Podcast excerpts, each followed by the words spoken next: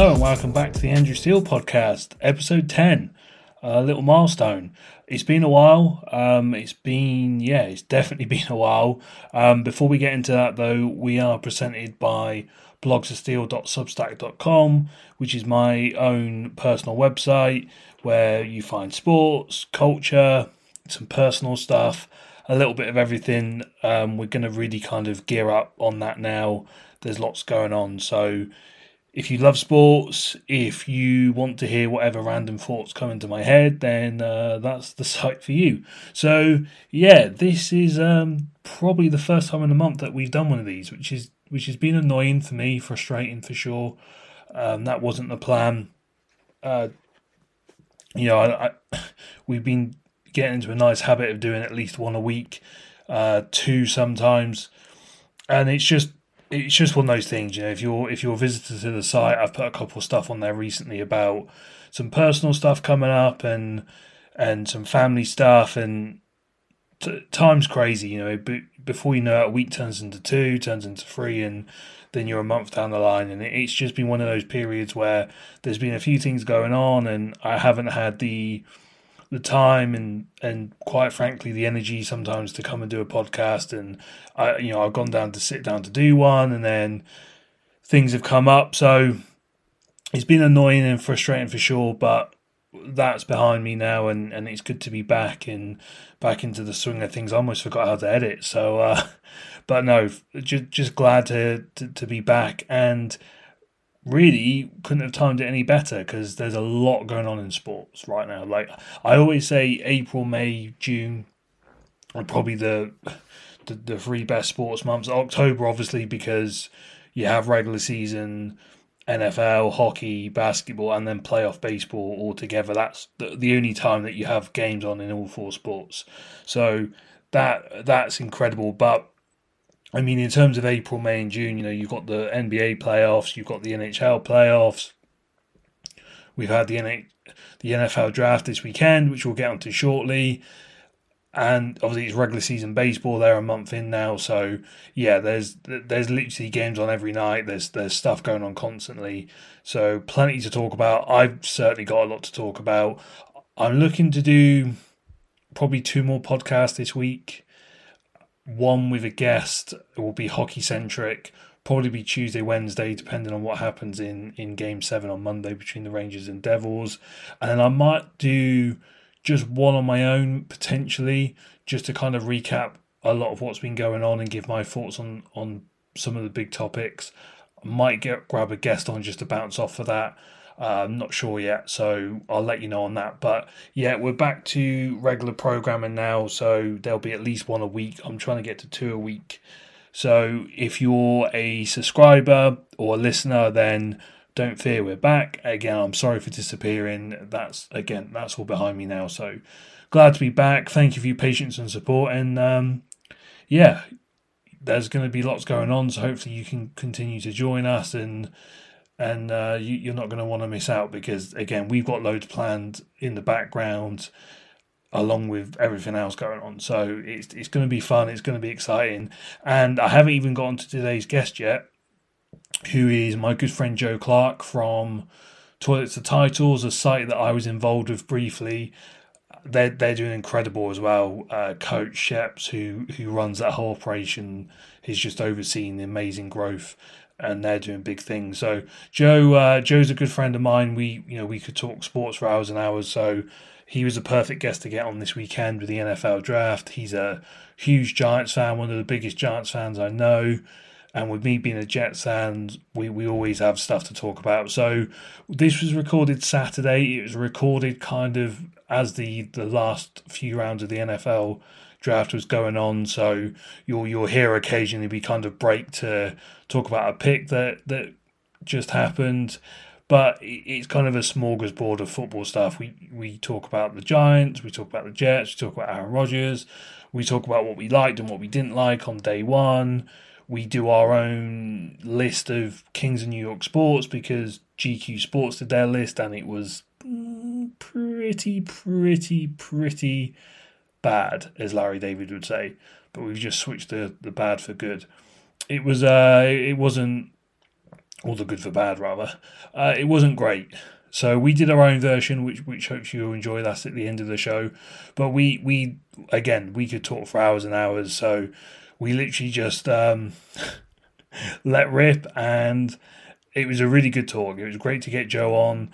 That if you hear some stuff in the background, I tried something different. We're we're going to set up a YouTube channel, so I videoed this one as well, and I hung up some jerseys, and a couple of them decided to fall down, including the Rangers one, which I thought was going to be a bad omen, but thankfully not. So if you hear any noise, that is my props just crashing to earth. So don't be alarmed.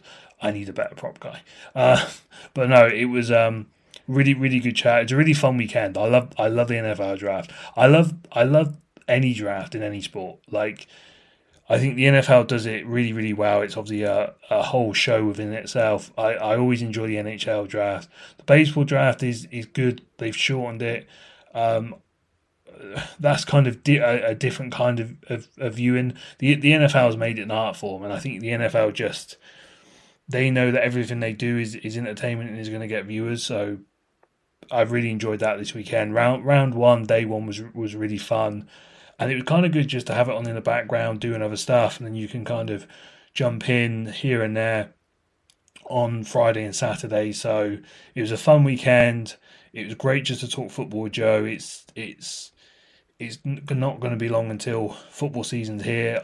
As a Jet fan I couldn't be more excited about with Aaron Rodgers and he certainly won the press conference last week I'm really excited about the possibility I'm I'm working on a piece at the moment I think what they're building is is something really special, and I think he revitalised. I think it's clear he wanted out of Green Bay. It's clear he needed a new challenge, and I'm trying not to get too carried away because as New York sports fans, that is when things go wrong. But I think it'd be wrong not to get a little bit excited at least about what the Jets are doing.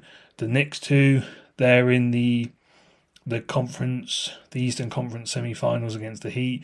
That's going to be a tough series, but the Knicks look just look incredible, and and you know we've got two teams left in the NHL playoffs. The Mets and the Yankees are struggling a little bit, but they're going to be contenders by the end of the regular season. It's 162 games, so there's uh, there's a lot of baseball still to be played. So it's pretty fun to be a New York sports fan and to be involved in the media landscape there. And um, I'm delighted to be a part of it. And without further ado, I will pass you on to our chat with Joe. Enjoy.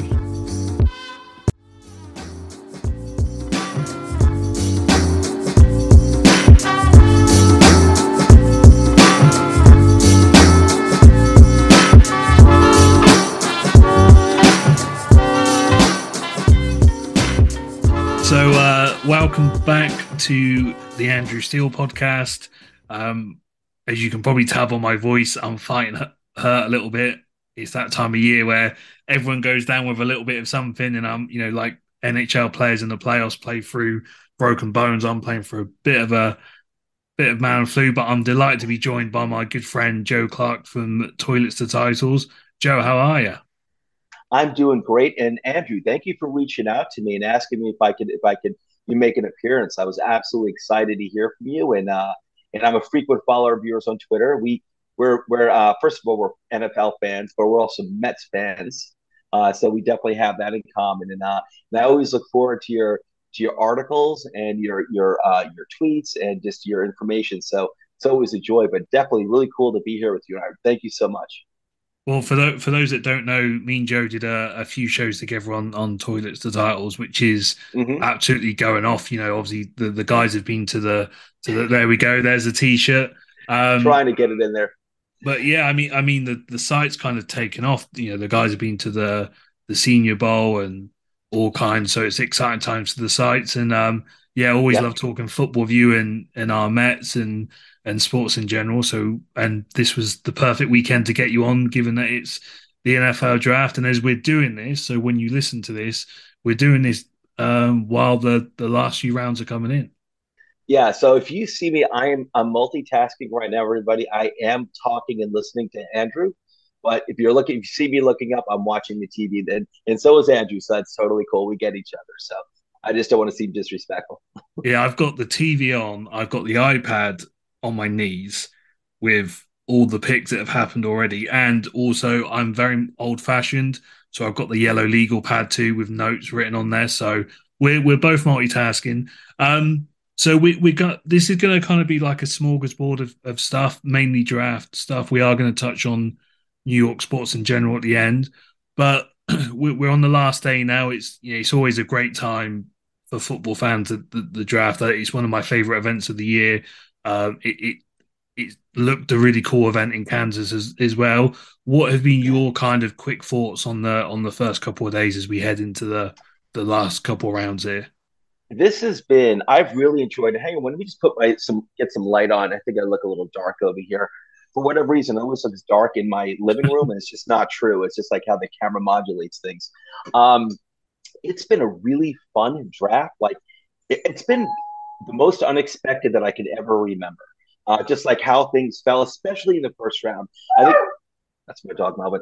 After the first round, uh, you know, I think things just pretty much went the way we or I would expect them to. Like everything made sense. But the the first the first round was such a um was such a um just you know a lot of picks like hey listen it's funny constant criticism. What do people always say? You know you can't take a running back in the first top end of the first round and you get two running backs that go in the top 12, right? And then you don't have any wide receivers. Everyone's talking about, you know, what a passing league it is, which is true. And you don't have any wide receivers going to like pick 19 or 20, something like that. So that was really wild, and just a lot of picks in between too, like like your Jets with with the defensive end um, McDonald, which I thought was a sneaky, sneaky, sneaky cool, smart pick. Um, I liked it a lot. Uh, so, mean, that's where it, it was wild. And then you saw like these talented wide receivers you know, like I'm a Giants fan. We weren't picking till 25. All of a sudden, I'm looking at like Jordan Addison, Zay Flowers possibly being there, Deonte Banks on the cornerback side, Deonte Banks, Joey Porter, um, Brian Branch, who I absolutely love. So there were just players that like picking in the back end of the first round. I was like, oh baby, we're gonna have some good players to choose from. So it was wild, you know, especially the first round. Uh, after that, I think it's really the thing about this draft class, I'll take care of my dog in a second. Thank God my wife is coming home just in time to take care of. he's he'll smell, he'll smell. He's gonna smell the deli sandwiches, so he'll chase her now. Um, so after that, like what I liked about this draft class is it to me was never the past few draft classes, past two in particular, were top heavy and deep, and I didn't really see this as a top heavy. You know, like you didn't have your Christian Olave, uh, your Ja'Marr Chase, your Garrett Wilson, like those wide receivers that were guaranteed. Like those guys are a level above, I guess, Jordan Addison and Zay Flowers, in my opinion. You didn't have that, uh, but you had a lot of depth, you know, wide receiver, but even the other positions too. So I was like, I was telling people last night because I did uh, day two Toilets to Titles. Um, I covered all of day two, and at the beginning, I you know I explained that this is where this draft is really starting because uh, there's so much darn talent here uh, that a lot of like really good first round talent still deep into the second round. Uh, so I like the depth of this class, and a lot of fans of each respective team should be really, really happy uh, so far, especially the Eagles, who again knock yeah. it out of the park. They just traded for D'Andre Swift, if you're not aware, just a little while ago. yeah, I saw that flash up on the screen. Oh man, the rich get richer. I think, yeah, I think what you were saying about about how deep it is that's been borne out today alone as well. The amount of trades that have happened within the first hour of day three, and I think that that proves that there's a lot of depth still and a lot of very good players still to be had. Um, I've got two quick points about the broadcast, if you indulge me, before we go into the players. So I've been watching the NFL Network broadcast with the NFL Network. I don't think you can go wrong. Um, they had Good Morning Football on at the weekend today. I, I love that show. Rich Eisen, I think, is the perfect guy for that. Yeah. For these kind of events. However, I had two little bugaboos on day one. One, and this isn't just the NFL, this is like the NHL does it, the NBA does it. I do not, for the life of me, understand why they drag out that first pick when we all know they know who they're going to take and they mm-hmm. they milked it to the second. Like the NHL will do it. Like whoever gets yep. a number one pick, it's going to be Connor Bedard. Like, yep. It, I'm with you. It's a home run. Like he's going to be the number one pick because he's the best player in the draft by right. a million miles. And it's like yeah. I think everyone knew who the Panthers were going to take. They mm-hmm. certainly knew they were going to take, and that it happens every year. And every year, I'm like, why are they milk? Like, because it just yeah. and and the and the round one could be a lot shorter and and still entertainment. Mm-hmm. It doesn't have to be dragged on that long. And the other thing, and I think you'll probably agree with me on this, mm-hmm. is they went too heavy on the Will Levis stuff in the green room. I I agree with you. Uh, I, you know, first of all, yeah, I agree with your points. Like point number one, you know, dragging out the overall first pick. Like obviously, the team that's on the clock this year, it's the Carolina Panthers. It was the Carolina Panthers. Obviously, they're not making that decision while they're on the clock. It was made well before. Yeah. And um, so yeah, it doesn't need to be dragged out. You know, with Will Levis, I I yeah, in the green room, like I don't like when they're focusing on players like you know, obviously they thought same thing happened to Aaron Rodgers back in like 2007 or whenever he was drafted. Uh, like they kept panning back to Andrew uh, to uh, Aaron Rodgers. Same thing with Will Levis. Like we don't need to keep seeing the guy sweat.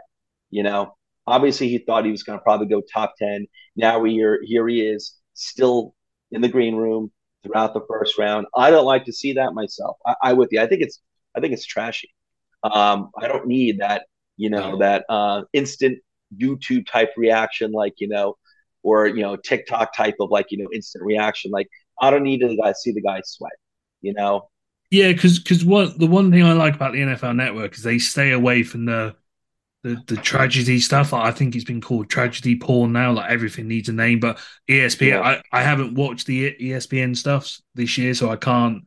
But ESPN's always been the the, the big ones for going hard on that stuff. Uh, and that's why I watch the NFL Network. But like you could tell that as soon as the Colts went with Anthony Richardson, mm-hmm. that he was pissed off. Like you right. could, they had there was one shot on his face, and you mm-hmm. could tell he was absolutely because I think obviously there was a load of stuff that came out before that he was going to go to the Panthers.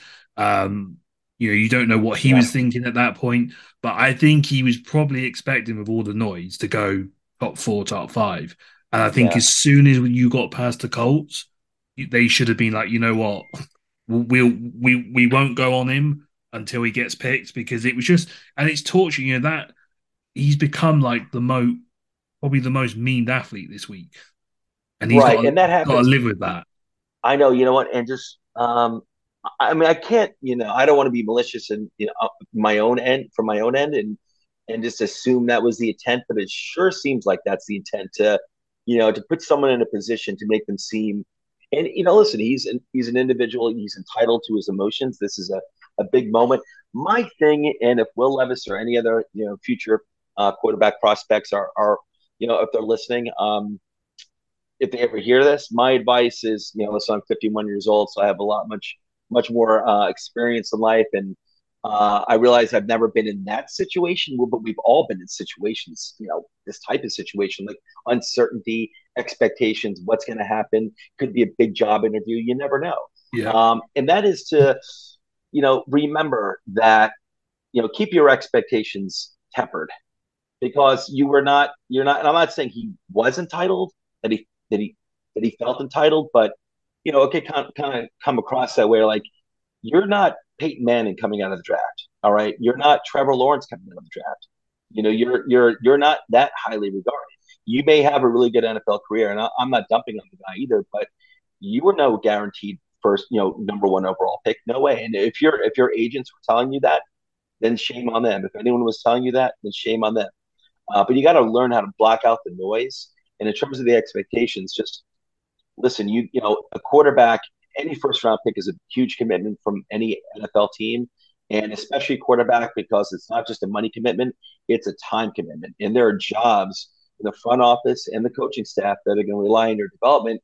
And if they, you know, if they're just uncertain about you being a first round value, hey, listen, don't take it personal. I think he wound up going. Was it in the second round or the third? Uh, um, early in the second, wasn't it, to uh, the Titans? Oh, that's right. So, yeah. and you know what? That's a good situation because Ryan Tannehill's been a successful. It could be the perfect situation for you. Ryan Tannehill's been a successful quarterback for a long time. Um, you don't know what they've got with Malik Willis, do they? Obviously, right. And and you know what? Exactly, exactly. And, and yeah, you know what? He's going to have competition with Malik. Maybe Malik like you know grows himself professionally. Yeah, I don't know. I don't really follow it that closely, but you're behind a guy who's been there, who's done it, who's playoff tested himself, has had success.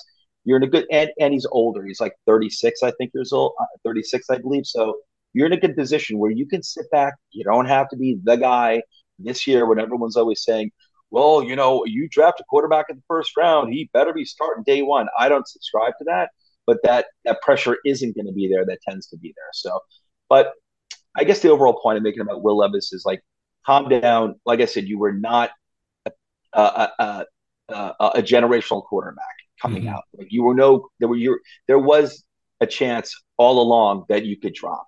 And listen, the guys that went ahead, Bryce Young, if you were prototypical quarterback, six foot three, there would have been no conversation. He would have been hands down locked in, no debate about it all. CJ Stroud also, I've got my concerns about Ohio State quarterbacks because they play with so much talent, as does Bryce Young in Alabama. Uh, but you know, he's a really good athletic quarterback. He's pretty good athletic quarterback. He's not Anthony Richardson, but you look at Anthony Richardson, who, for me, honestly, I would have taken him number one as an. I'm not saying just because of his ceiling. Uh, and like I said, Bryce Young was just so short, it's a serious limitation. Anthony Richardson, if I know his character and I don't know anything about his character, if his character is like he's a film rat, he's always studying, he's in the locker room, in, at the stadium, working out, you know, 6 a.m. every morning. That's cool. That's what I want to hear. I'm going Anthony Richardson. If he doesn't have that type of background, based on my research, which I just don't know, then I would stay away from him. But his ceiling is through the roof, you know, Anthony Richardson. So Will Levis, like you were never a lock you know, that's all I can say. And I and I feel for you, but yeah, I you you set me up there because Anthony Richardson's the the one I want to delve into. But one mm-hmm. one last point quickly on Will Levis is without contradicting myself, but on on the flip side, in, in line with what you were saying there, mm-hmm. I, I think there was probably a little bit that he did buy into his own hype because there were a lot of comments made made before, and I think it buys into as well, like uh, with the Jets' first round pick, which we'll we'll get on to much much later. Mm-hmm. But you know, NFL team, you know, the NFL is a huge business. Oh, it, God, it's yeah. a massive business, and these teams get bigger too. Uh, yeah, and he's only going to get bigger. And these teams pay their scouting departments and their personnel department like incredibly good money to make these decisions. Now, of course, they don't always get them right, but there's a always. lot of people in these in these scout departments that get paid and, and put a tremendous amount of work in. And I think the Will Levis thing probably being the case in point is that I think some, you know, because we as fans get hyped by mock drafts and we get fooled by, mm. oh, this, you know, this pick's getting a lot of attention. Like Michael mm-hmm. Mayer was probably the most talked about tight end, but he wasn't first tight end taken. And I think sometimes we have to trust these teams and know what they're doing. And there was clearly a reason why Will Levis was wasn't taken in the first round, and and that he'll either prove those teams wrong, or, or that will be proved out to be correct, and he'll turn out to be what, what, he'll be. Right. There have been plenty of non-first round quarterbacks that have, that have gone and gone on to succeed. Oh, Rodgers, as you mentioned, being the biggest one. Yeah, but I mean, like uh, Brady, obviously. Yeah, but I mean, he did go in the first. I mean, Brady is the most extreme example yeah. ever. But uh, but I mean, he did go in the back end of the first Aaron Rodgers. But you had you know um, Dak Prescott, I believe fourth round. Uh, Kirk Cousins, I believe fourth round. Um, but there've been you know like there have been like successful quarterbacks. So, but you know, it also depends too. It's a timing thing. You know, like and and you know, there's a lot of timing, like who's picking where. Um, and, and it's also fit. You know, like you like Michael Mayer, perfect example. Like all along, probably is the best all around tight end in this class.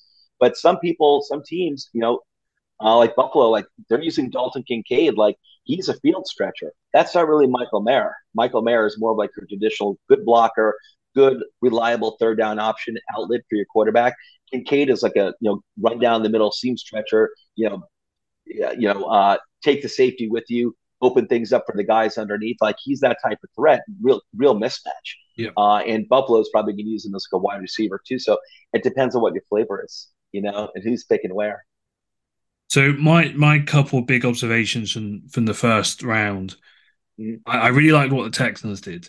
I think you. I think everyone will have their opinion on on CJ Stroud, but again, these teams do a lot of homework, a lot of due diligence, and mm-hmm. he was obviously the guy that they thought was was the Yeah. quarterback to take them.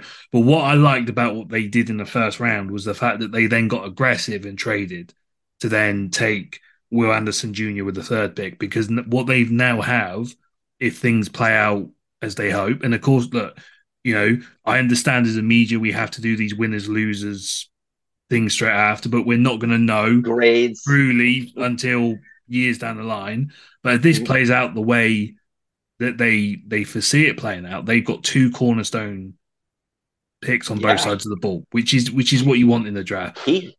um, and and key cornerstones. But for me, Mhm. you know, we, we've talked about him a little bit. Anthony Richardson, I think for the Colts, you know, going into it, I think the the perception was that he might be middle to to low first round because there is some doubt. But if you, as Yeah. you said, if you're going on pure ceiling, he's Mhm. got the highest ceiling of any quarterback in that draft. And they were Yeah. showing some tape of him on NFL Network earlier. That guy can do the home run play like Yeah. like that. He's raw. He's raw. Yeah. That's all. He just needs time. Like he should be starting this year, but uh, like um like or you listen maybe start like the last four games of the season something like that. Um, but listen, I don't think with this particular quarterback class there was no clear cut. You know, it could have been C.J. Stroud going number one, and I get it. You know, it could have been Will. Will I? I probably wouldn't have taken Will Levis, but would I number one overall? But I would have understood too because I think he was also safer where he's got stuff to work on on his own as well. But he's got an arm that where he can flick it downfield 60 yards, no problem. He can get the ball through tight windows. His problem has been that he's done that a little too much, relying on that arm strength because he's got a strong arm. But also, I like that he played at Kentucky. They run like an NFL, an NFL pro style offense. Um, Yeah. a lot compared to a lot of other college, colleges where you know, he, like he doesn't have, he's not surrounded by that uber talent like Alabama and and um, Ohio State, where it's like you know fifth round, you know, I'm not fifth round, a five star recruit after five star recruit that you're throwing the ball to, you know. So Kentucky's a good program, don't get me wrong, but they had also lost uh, decent weapons last year that that helped Will Levis like become like a really well talked about quarterback coming into this previous season.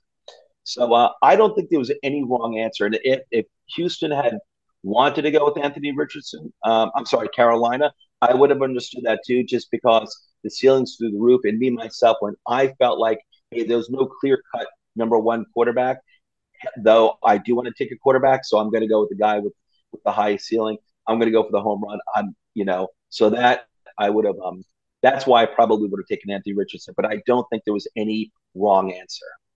No, and uh, you know, again, there's there's kind of been a, a lot of back and forth on this, and you know, people Mhm. calling it as a big swing, and it is a big swing. But you know, the culture in a position where they may as well take risks because they've tried everything and it hasn't worked. You know, they Mhm. they've had a different Yeah. quarterback every year since Andrew Luck. You know, they they've gone the veteran route with Philip Rivers that hasn't worked. Um, Yeah. You know, everything they they've didn't, tra- tried. and they didn't, and they didn't trade up to get him either. He was just there, right when they were picking. Yeah. So I think you know I think the only thing they have to do they've got Gardner Min- That's what I was just checking. So I, I was that's why I was looking down. I just wanted to check to see who they had on the roster. They got Gardner Gardner Minshew on the roster. I think they could do with signing Yeah. probably another veteran because I think if he can play behind, if he can sit in his first year, I know that's not really a Mhm. done thing now, but I think if you look at history, it certainly hasn't should. helped. You know, it certainly hasn't hurt people like Aaron Rodgers to sit for a year.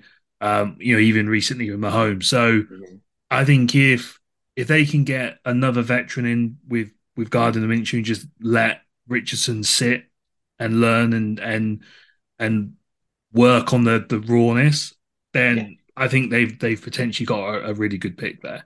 Oh, Um, yeah, I, I would, I would off, the bat, I'd be like, hey, Anthony, you're not, we're not putting pressure on you. You're not going to be starting day one. Maybe we'll start you in the, the back end of the of your first season, but right now we got Gardner Minshew, who's a young veteran who who knows what he's doing, and we're going to roll with him or whoever else for right now. But we want you to work on developing, and uh, yeah, I'm a believer in that. When someone's ready, they're ready. I'm not going to rush it. Yeah, I think we're we're going to move on to um, our teams shortly because that's where our specialities are. But there's a couple more points from from round one, and these are just general observations. Um, the Green Bay Packers. I thought this was going to be the year that They, you know, because they clearly didn't want Rodgers anymore. He's alluded that to that himself. Mm-hmm. So I thought this was going to be they're going to go all in on Jordan Love, and again, first round they don't get him a weapon. They mm-hmm. they they go for a linebacker, which you know, again that kind of amused me. I thought this was going. to I thought you know even if you you do it as a statement pick, you know, to yeah. say, look, Jordan loves our guy, and we're going to get him a mm-hmm. nice shiny weapon to say we're all yeah. behind you. But again, but talking about weapons, I you know I really like what the Ravens did with Flowers. Man, they the Ravens they finally get some. And, and listen, it's nothing against Rashod Bateman. I thought that was the right pick for the Ravens a few years ago. He's been injured. I think that's been his problem. But they did assign to OBJ, I think, to like a one year deal. They yeah. just got Antonio Brown coming back. That's gonna be.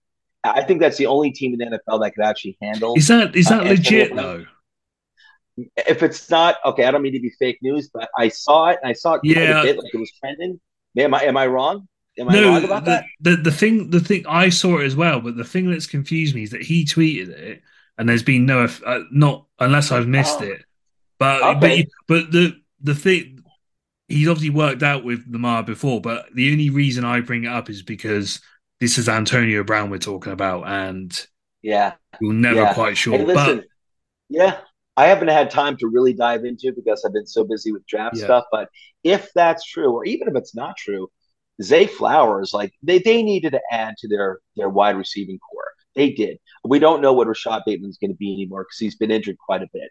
You know, yeah. um, OBJ is you know coming off his, his second torn ACL, and this guy's had you know hamstring problems throughout his career. You can't. He could be awesome, and he may be like a really really good number two wide receiver still. Um, and I believe in him. If he's healthy and on the field, I do believe in Odell Beckham Jr. But you needed you needed more talent. You just can't rely on him, you know. And Zay Flowers was a great move for them. And uh, I'm sure they promised Lamar, Lamar, if you sign this darn contract right now, this extension, we promise we'll get you a receiver in the first round, and they did it. They got a good one. Yeah, and I think it's the, it's the least they could do because I was I, I you know you, you probably saw I did a couple pieces on Lamar on on the mm-hmm. website mm-hmm. and I just never I, he was never likely going to go anywhere else because of the compensation and the money yeah. that was being out. And I never quite understood what the Ravens' end goal was because why would you move on from Lamar Jackson? And it, it kind of it, it kind of seemed pride got in the way and and so I think it, it, was good they finally got it done and gave him his money. I think Jalen Hurts probably helped him out a little bit. And I think the fact the fact that they went and got him a nice weapon that he can throw to is probably uh, it's probably a little bit look we messed up here by dragging this out. Here you go, and and they're going to be a fun team to watch. I agree. In my opinion, you know, you you never drag that stuff out with the quarterback when I, I don't listen. You shouldn't have doubts about Lamar Jackson. I realize he gets injured, but the guy is a dynamic quarterback, and yes, he actually is a pretty good passer. I think he people knock him, ding him for not being a supposed good passer. You know, they never really they never really gave him wide wide receivers yeah, they, they, it's not like they completely ignored the position, but like Hollywood Brown, they drafted him in the first round a few years ago, was never worthy of a first round pick. That was always a, a day two pick, in my opinion. And I don't care what experts were saying, Hollywood Brown, and it, it bore out. He was never a first round worthy, you know, wide receivers, not that type of talent. Um, they did the same thing to Joe Flacco back in the day, by the way, where it was just running game and tight ends, running game and tight ends. And people like, oh, Joe Flacco is just a mediocre quarterback. Joe Flacco succeeded very well with the players he had around him and an excellent defense. And when the year, the one year, when the Ravens got him wide receivers, I guess it was 2010, I think it was, in Steve Smith and uh, Anquan Boldin. and lo and behold, they win a Super. And now after yeah. that, they they they let them go. You know, and they went back to being the Ravens. Um, but listen, you're going to need. I'm not saying you have to be surrounded by, you know, like what Joe Burrow has, but you need to have real legitimate threats on the field all the time. I'm going to quickly interrupt this regular programming, by the way, just to say that the guy who's just come out to announce the Cleveland Browns pick is wearing possibly the nicest and coolest retro style um, starter jacket I've ever seen. Oh, who is um? Is it oh, D- Don Smaraldi?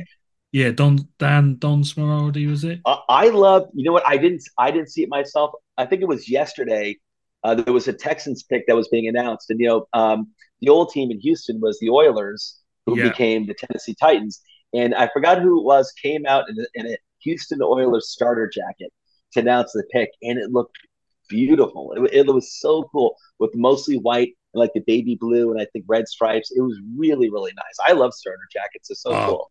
And if you go into the um, if you go into the MLB store in New York, mm-hmm. they've got some really nice like retro style New York I love Mets, it. Yankees, and um, Mitchell and Ness do a great job on those those yeah. retro style. Like you just, and like you said, the the kind of um like the old Oilers teams as well, yeah. like the the those those colors and just that that starter jacket there for the Browns, just that uh, that color just goes perfectly. Just that's cool. That's cool. Yeah, probably so end up dropping some money on that. Just you know, right because I'm a no. I hear you. I don't even like. I'm a huge Giants fan, and I I've got my cap and I've got an Eli Manning jersey, and that's it. I told everyone, I'm like, hey, if Daniel Jones signs that contract, is I am a Daniel Jones stan. I'm like, I'm going to get his jersey, you know, color rush, and I am going to do it. I just haven't done it because I've got short hands, uh, deep pockets. no, I, am short so, arms, deep pockets. I'm like I'm a big, as you know, big New York sports fans, and I have my team, but I also like, it, especially when it comes to baseball, like when they do like the retro stuff or the City yeah. Connect things. I do like own a few because I like collecting jerseys as well. So I do own like a few non New York team. Yeah, I, I see the black Mets jersey back there, and that's considered a retro now. But it's yeah. funny. I remember back in the early 2000s. I'm like, you know, that was new. It wasn't retro. Now it's retro.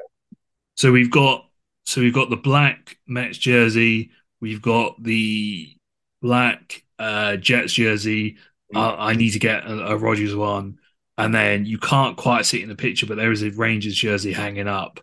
Mm-hmm. Uh, although that has fallen down a couple of times today, so I hope that's not an omen for the game six tonight. But we'll, we'll we are going to touch on um, New York sports because it's there's a lot going on as we said. But let's yeah. let's touch on our teams mm-hmm. because you are a Giants fan and you cover the Giants for mm-hmm. um, well, let's talk about you want. Do you want to talk about the Jets first?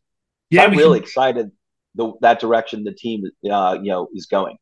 I'm yeah, really let's excited. do let's do the Jets because they're actually picking after the after the the Browns, so we can lead off. Um, yeah, let's talk about the the Jet. So I think if we're going to talk about the Jets, it'd be rude not to start with with the biggest move that was finally made official this week after months, what seemed like years. So obviously the Aaron Rodgers trade finally got got done. I think what was clear in the wake of that was that the first round picks were the sticking point because I think the mm-hmm. fact that, that the Jets got a first round pick back, um, but mm-hmm. just moved down two spots effectively, that it was probably clear that's what was holding it up. But um, yeah, I mean, I've done a few pieces on on the website. The the most read ones are the the Rodgers stuff. No one will be oh, surprised. Yeah. And the the kind of and I'm actually working on a piece for tomorrow, hopefully, because for me he's won the press conference, but you know, winning the press conference is the most overused cliche in sports. However, I think in this case it's important because he just seemed. I, I think the fact that he's got out of Green Bay, I think that's what he he's needed because he just seems revitalized. He seems hungry. He needed out he needed out, and I think it was clear that they've made clear from their end that that relationship was done.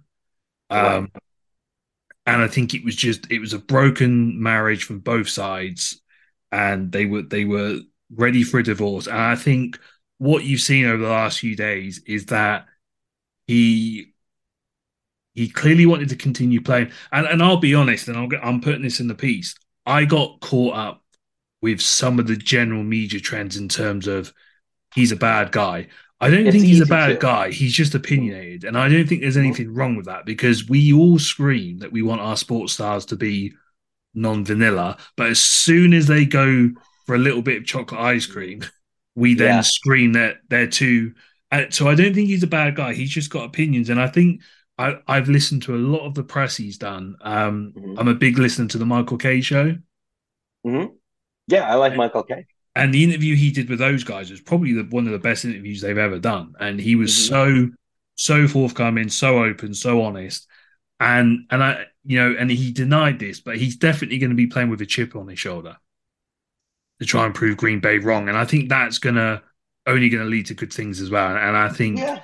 with the way they they're set up, you know, they they the defense last year was championship caliber. So as long as that doesn't step off, um, and they've added some pieces to it, which which we'll get Yeah. on to.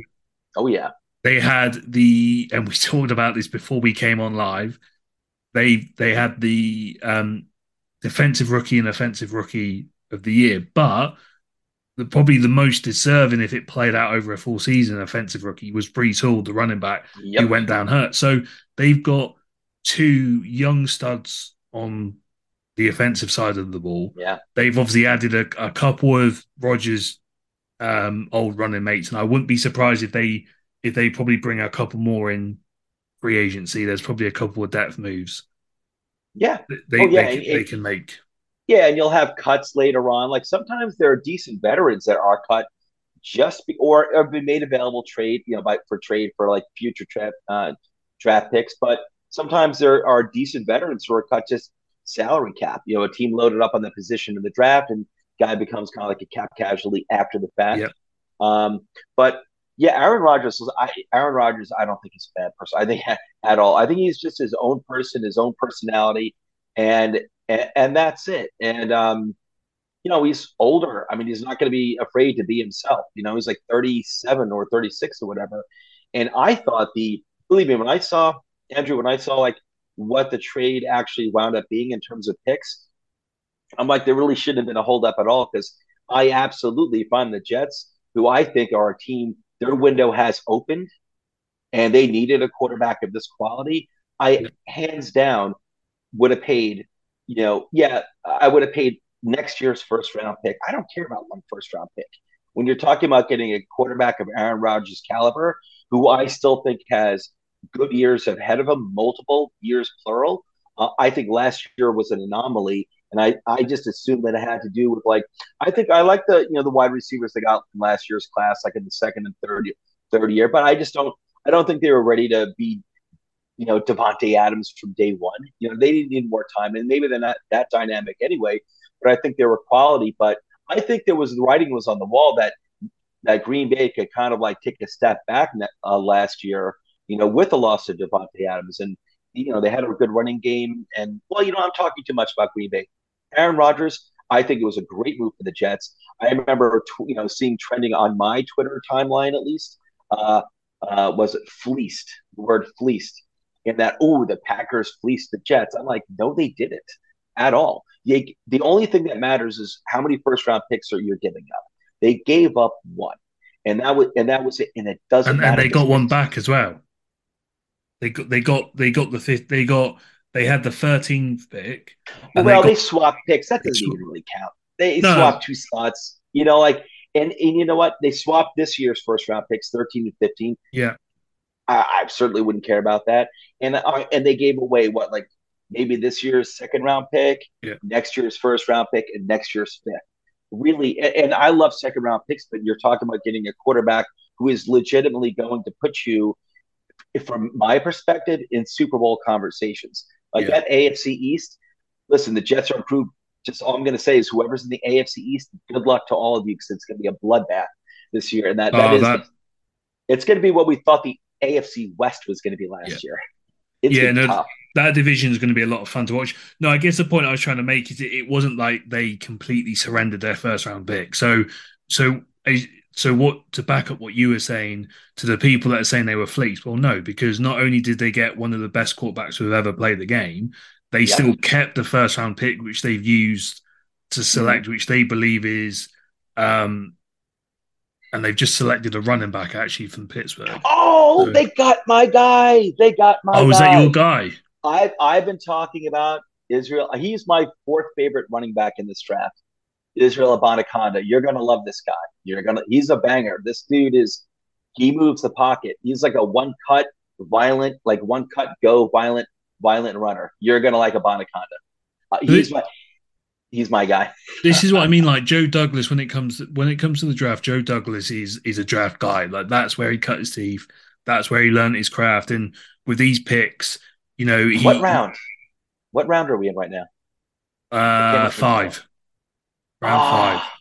The Giants probably weren't going to take him anyway, but so close. Just, I'll tell you, you got great value, man. You got you got great value.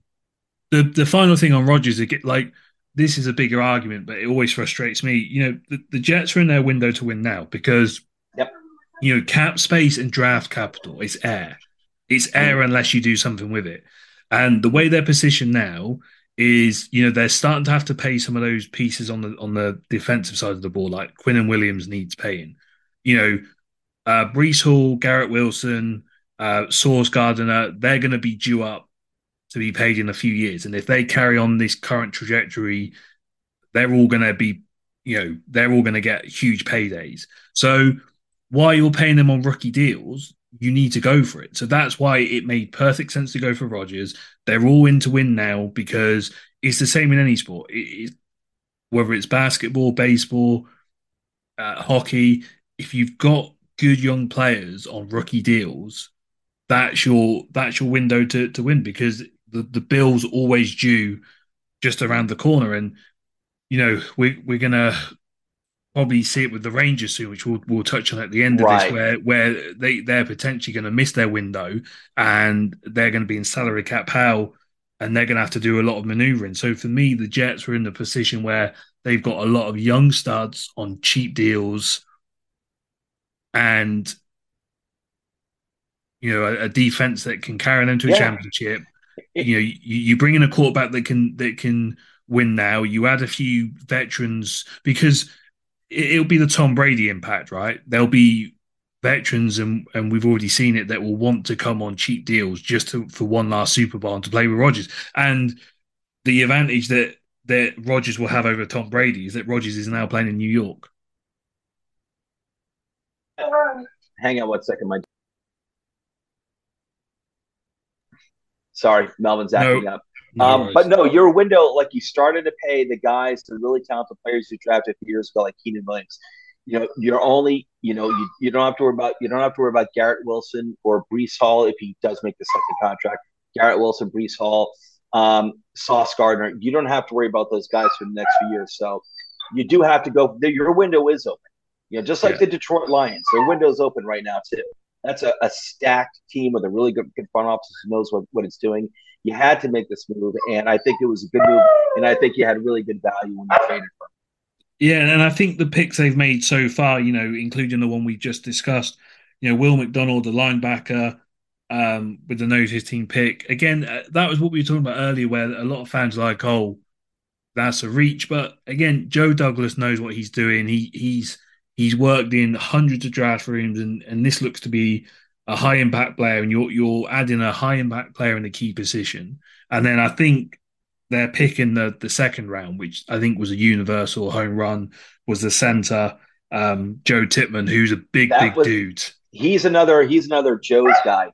Tippmann yeah. and Abanikanda. I love both of them. I love Tippmann. He I actually it's funny. I it's really funny. I probably I was happy with John Michael Schmitz for for the Giants at pick 57.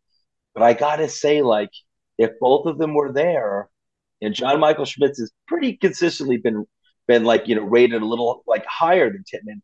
I like Tippmann all along, especially Wisconsin, where Tippmann came from, is an offensive line producing school. Um, and like they, it, it's like if you want a, a tight end like LaPorta, who the Lions wound up getting in the second round yesterday, from Iowa. Iowa knows how to do tight ends. They've had multiple really good players and Hall of Famers come out at that position from that school. Wisconsin knows how to do running game. They know how to do offensive lineman. I like uh, Tippmann a lot. I'd say he was probably more my 1A, and John Michael Schmitz was my 1B. Yeah. I'm not upset at all. But if I had my, my choice, it probably would have been Tippmann for the Giants. I really I love that dude. Um, I'm watching Abanikanda right now. Oh, you're gonna like him so much. Well, what I like about Tippmann is that he, he may go to one or two Pro Bowls, but more importantly, he's going to be a 10, 12 above, you know, very, very solid starter in the NFL. And, and, and at that position, that is all you want. You want someone who's going to produce yes. week in, week out, who's going to give you um, 10 to 12 years. And then I think yeah. as well that Carter Warren, who went in the fourth round today, the offensive tackle, that is another from um, Pittsburgh. That's another Joe's special. That's his the, the offensive line, the offensive tackle, building from the trenches. Uh, his that's his bread and butter, and he's another big dude. And I, and I like what they've done in terms of their their building through the trenches in this draft. That's the key thing. It's like listen, the unsexy picks, the big men in the middle on both sides of the line are are so important. Okay, so they took Carter Warren. You know what? I really didn't uh, catch up on too many of the picks because I was running so many errands earlier today. So Carter Warren out of Pittsburgh, nice. They, I know they need a depth at the tackle position, and I think he's also a guy who could probably compete at guard. So he'll give you that flexibility too. So um, they t- they're loading up on on Pitt talent here on day three. I like it. I like it. Um, but yeah, nice value in the fourth round. Nice fair value in the fourth round uh, for the Jets there. But yeah, I'm looking at and, and real quick going back to Will McDonald. It's strange because I realize people say that's like he's a reach. I don't. I can't say he's a reach because again, I don't. I don't think this is a top heavy class in terms of in terms of in terms of edge. I'm sorry. You know what? You had Will Carter you had the guy Tyreke, uh, was it uh, Tyreke Smith out of Texas Tech? Those guys went earlier. Will McDonald, yeah, he was projected, I guess, to maybe be like, uh, uh, maybe to like go to Dallas. I know the Dallas defensive coordinator was really high on the guy, uh, but he's a player who, in my opinion, that his ceiling is a lot higher than people realize.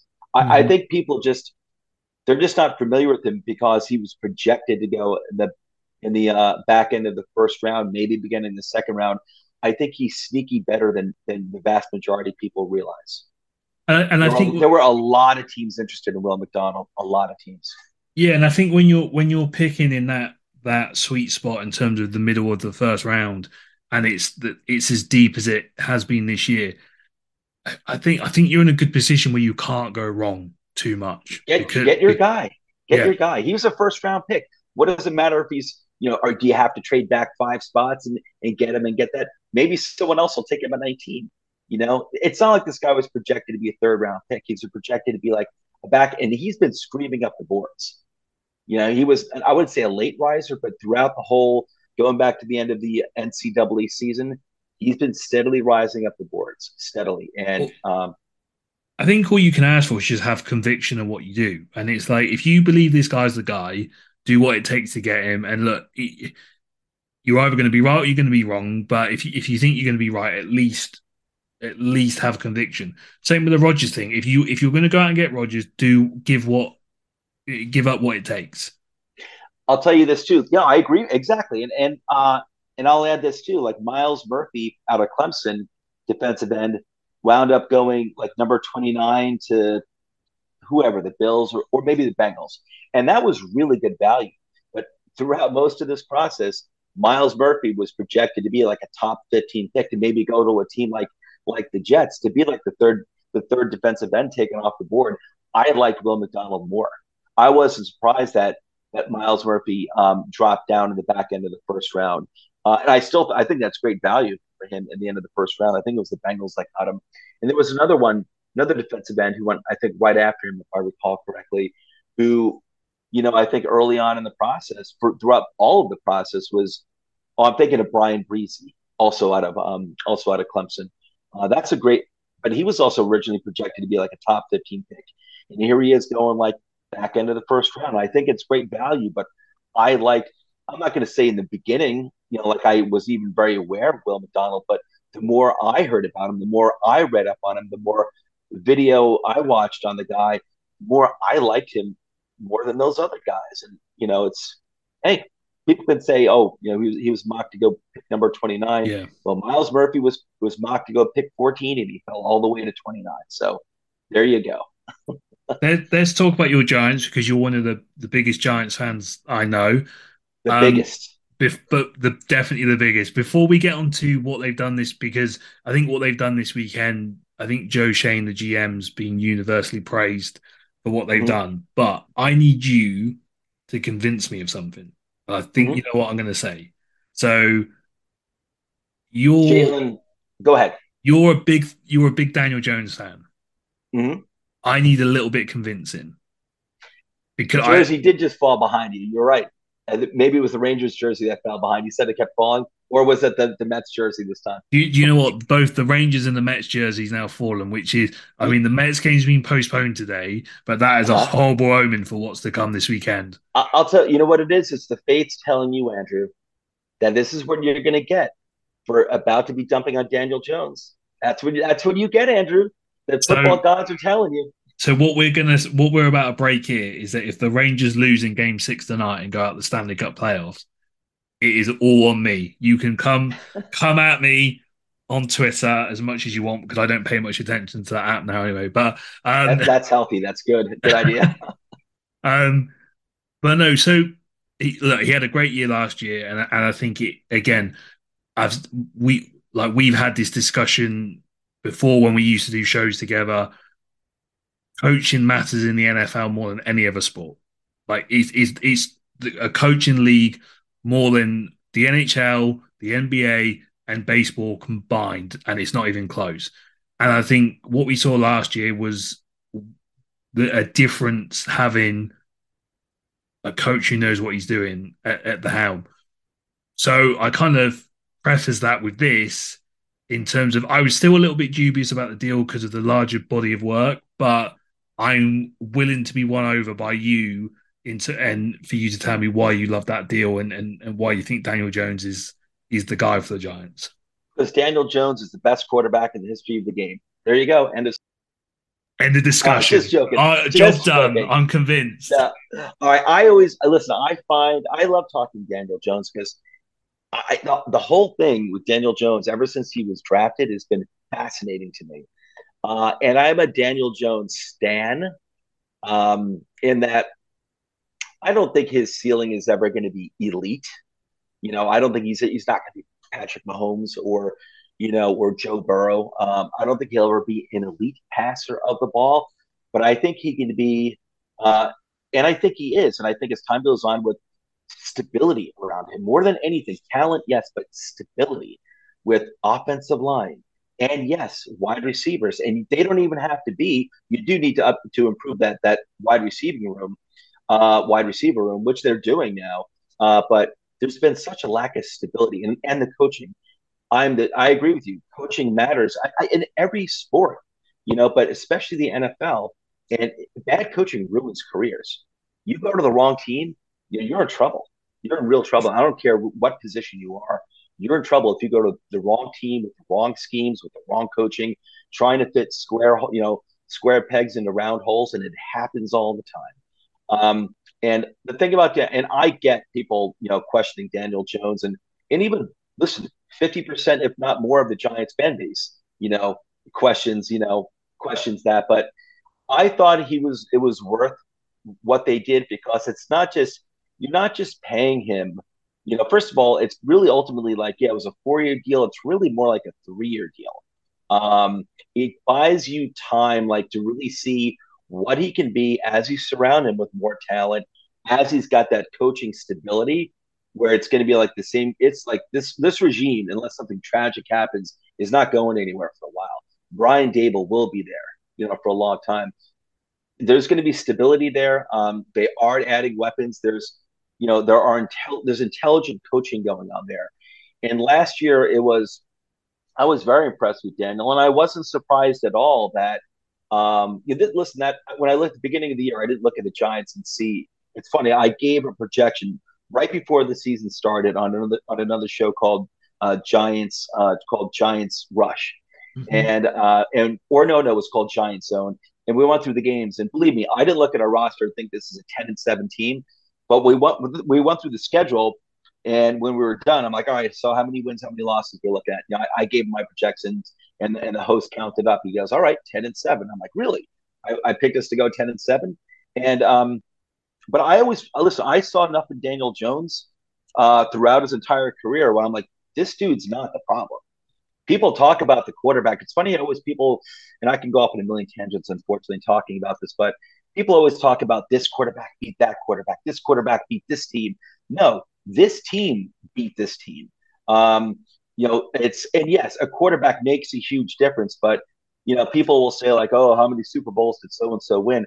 I can tell you this right now: there has never ever been people talk about needing a great quarterback to win a Super Bowl. That's true, but there has never been you know, even a great quarterback that has won a Super Bowl with a bad team around him. And I always felt, and I think this is a very fair argument on my point. I've never seen this before in my life, Andrew, and it's something I still won't accept. Is I've seen the goalpost moved on Daniel Jones like I've never seen on any other quarterback mm-hmm. in my life. Yeah. Uh, and the the ridicule began day one when he was when he was drafted, where I wasn't even happy when they drafted the dude but I was giving him a chance. But the absolute ridicule, which I think a, a, lot of it had to do with who drafted him, and that was like the almost universally despised and hated Dave Gettleman. I think if anyone else had drafted him number six, there might have been questions, but it wouldn't have been ridicule. And it was even the fan base, you know. And uh, and I remember his rookie year, that dude was on pace for with his his wide receiving corps being Golden Tate, Sterling Shepard, Evan Engram, Evan Engram, Um, his rookie year, and that's not on paper like bad names at all. But when if you don't, I'll tell you this though, they they averaged nine starts each. That was the average for them. He was playing literally with guys off the street, and he was on pace. He finished the season in 12 games with 24 passing touchdowns and two rushing touchdowns, which projected out to be 32 passing touchdowns and two rushing touchdowns you know, it would have beaten Justin Herbert's, you know, um, mm-hmm. record. Um, then again, he might not have played the entire rookie season either. But the point being that these are numbers that were, you know, elite, you know, on a bad team that was ground zero a rebuild. And people were like, yeah, he had a pretty good season. I, and I get it. The whole thing was the fumbles, which was ridiculous. And if he could not improve on that, he would never be an NFL quarterback. It would be a failed experiment. But every single year, he's gotten better. And then, uh, and finally, last year you had stability. And people never want to say like they'll, they're always quick to say, well, hey, you got hey, I don't care. Daniel Jones, like any quarterback, has to elevate elevate the talent around him. What the hell is he going to elevate? Yeah. Where were you going to elevate? These guys couldn't even stay. I want to see. Uh, nothing against Jalen Hurts. I like Jalen Hurts. I've yet to see Jalen Hurts play on a talentless offense. He is never in his college career. In uh, in and, I, and again, this is nothing against Jalen Hurts. It's against it's this argument that I'm against. He's never had a bad offensive line in Philadelphia. He's always had some decent weapons in Philadelphia. And now you got AJ Brown and DeVonta Smith and whatever else they're getting. I never saw Dak Prescott play behind a bad Cowboys offensive line. I've never seen Dak Prescott be without a um, an elite wide receiver. He's had CeeDee, CeeDee Lamb. He's had uh, Dez Bryant. He's never had. I remember for the like the four game period where they didn't have Dez Bryant a few years ago. Dak Prescott looked very pedestrian until lo and behold they trade for Amari Cooper, and then he looks really good again. Uh, I, I, mean, I keep keep going on for Daniel Jones and Daniel Jones, but I think that dude. I think there are plenty of quarterbacks that would fail, and people think that he think that he failed. Well, I think they would have failed worse in his situation. Um, I, I think there are so many other quarterbacks, and I don't think he'll ever be an elite quarterback. But I think he's a very good quarterback, and you can win. And I think you can win a Super Bowl with a guy if you just focus on building up the rest of the team. Right? Yeah, That's I de- I definitely think there was some bias with, with Jones when it came to, and I, I think like with every, with everything, and he's not and he's not blameless. He's not blameless. No, for sure. But I think with like with everything, sometimes we can be prisoner of the moment, and also we, we need to look at everything for a light for a wide angle, a wide angled lens. And I think, as you said there, you know, he had like a different OC every year. He had no weapons. He had a, a, a crap offensive line. So all that needs to be taken. Head coach. Yeah. So and that you know? that lack of consistency. It, it's like with, and, and, I mean, I say this, I, I, would take Jones over Wilson. But then in in saying that, I think the one fatal mistake the Jets made was not recruiting a, a veteran quarterback that Wilson could learn from right, that, he wasn't ready. No, he, he was not. And, he wasn't and, ready. And, and I mean, I'll, I'll be honest. The bits I saw, especially towards the end of last year, I don't think he's. He's also good, young. I, he, you I, look look at Will Levis in the green room. Didn't he just look? He looked hurt. Yeah, and he looked young. These guys are young.